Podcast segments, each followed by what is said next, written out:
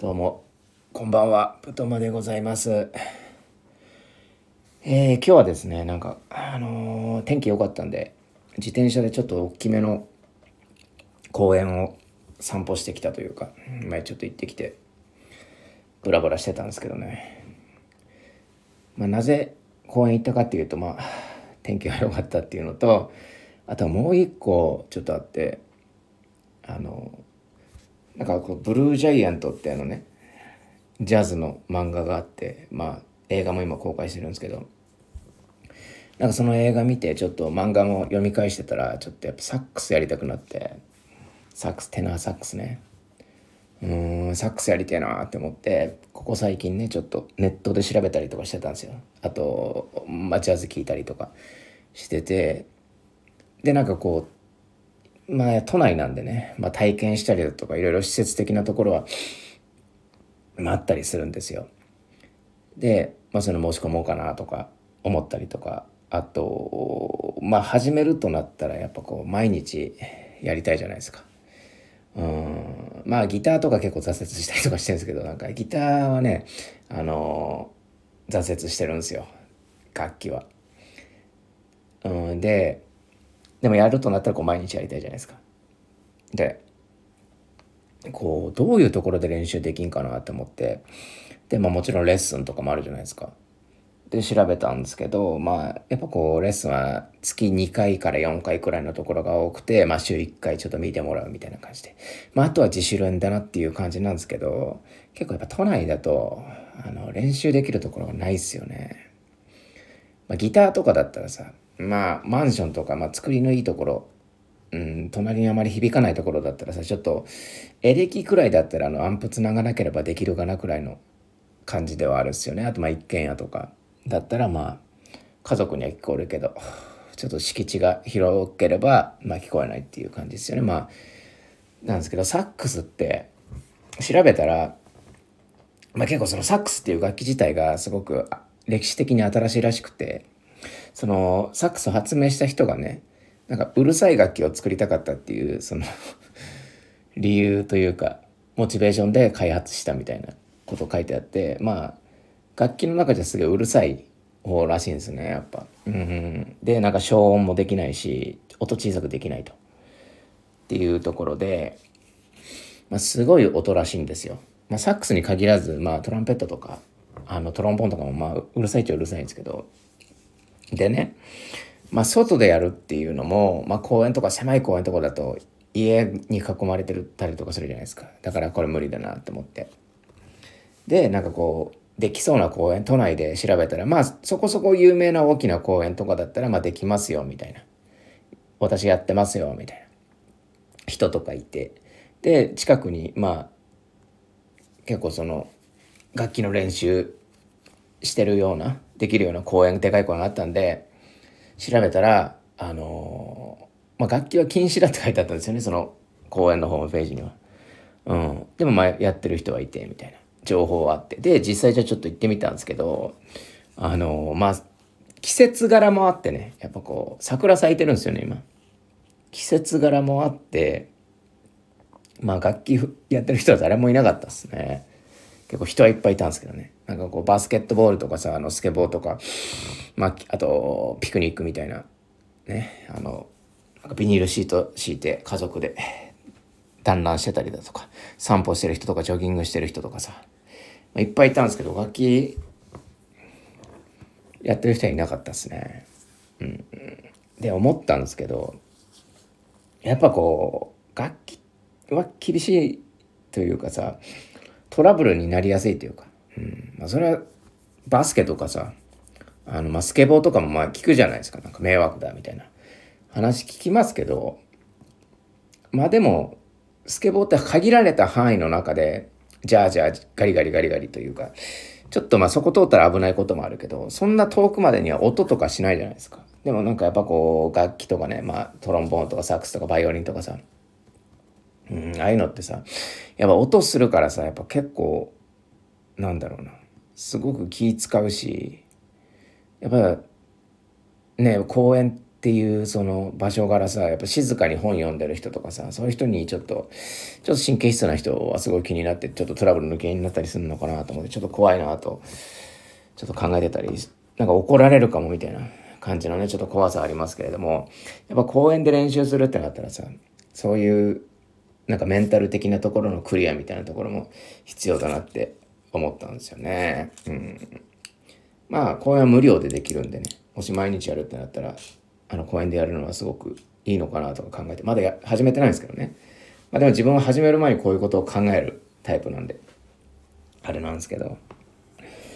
でまあじゃあ外厳しいなってなった時にねまあ例えば夏とかもやっぱこう楽器には良くないんでね冬とか雨降ったりとかしたらできないんで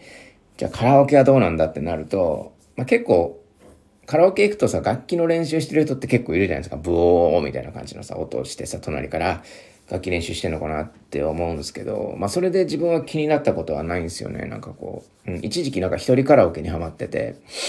昼間とか安い時間にちょっとカラオケ行ったりとかしてた時あったんですよね。まあ歌うのもあったし、なんかこう本読んだりとか、うん、作業したりとかっていうので使ってたんですけど、まあ、楽器の音聞こえてきてもそこまで気になったイメージじゃないんですけどやっぱこう気になる人は気になるみたいで結構そのトラブルの原因になったりとかしてるんですよね。うん、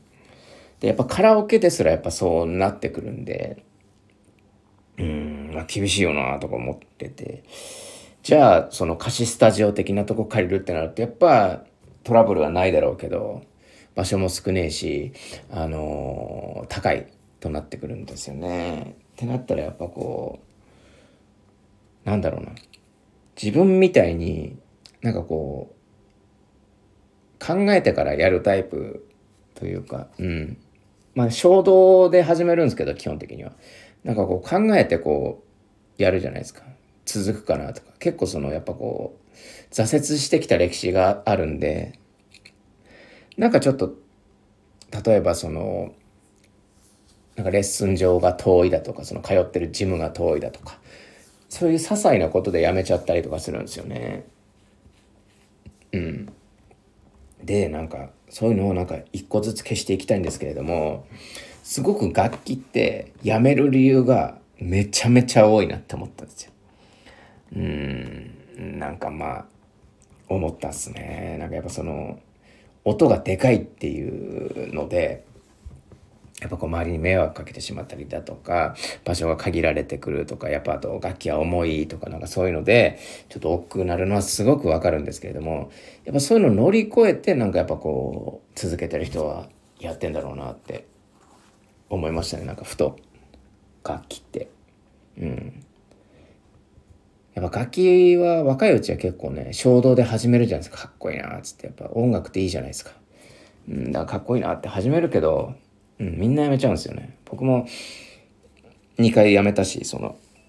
エレキギターとアコースティックギター1回ずつ買いましたけど、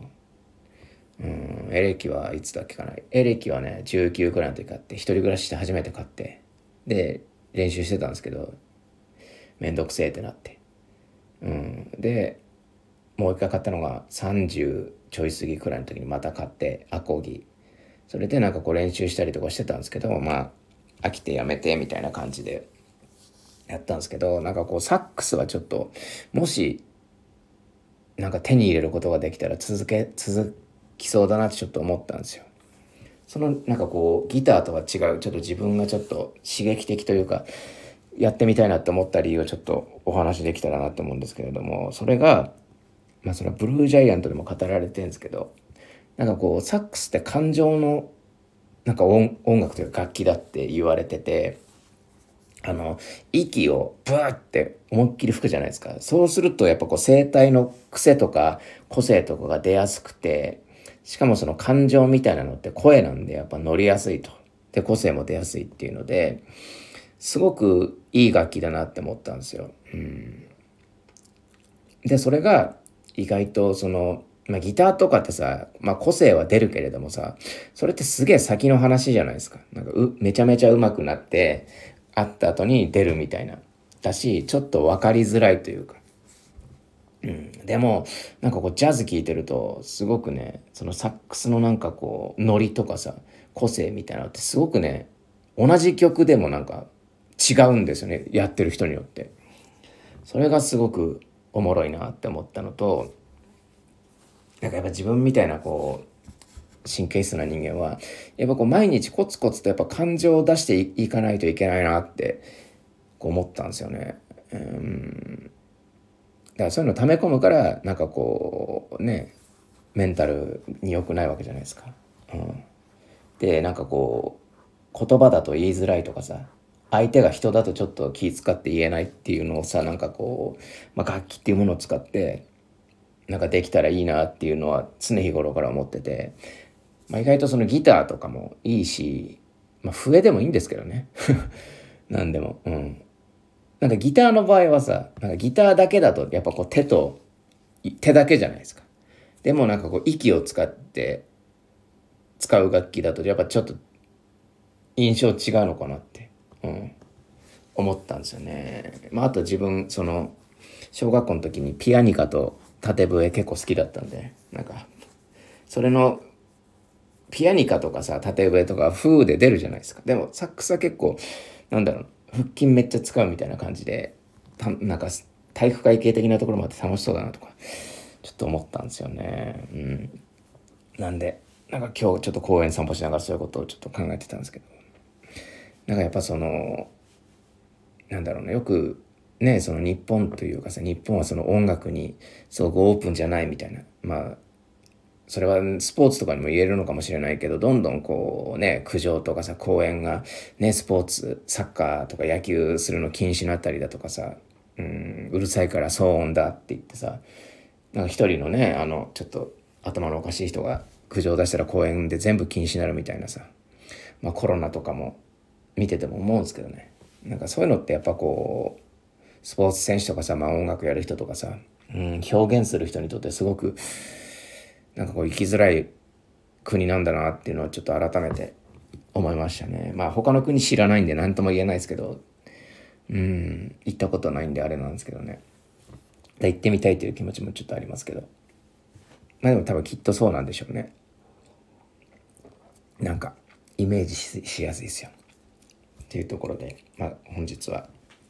この辺でお散歩トークでございました。ありがとうございます。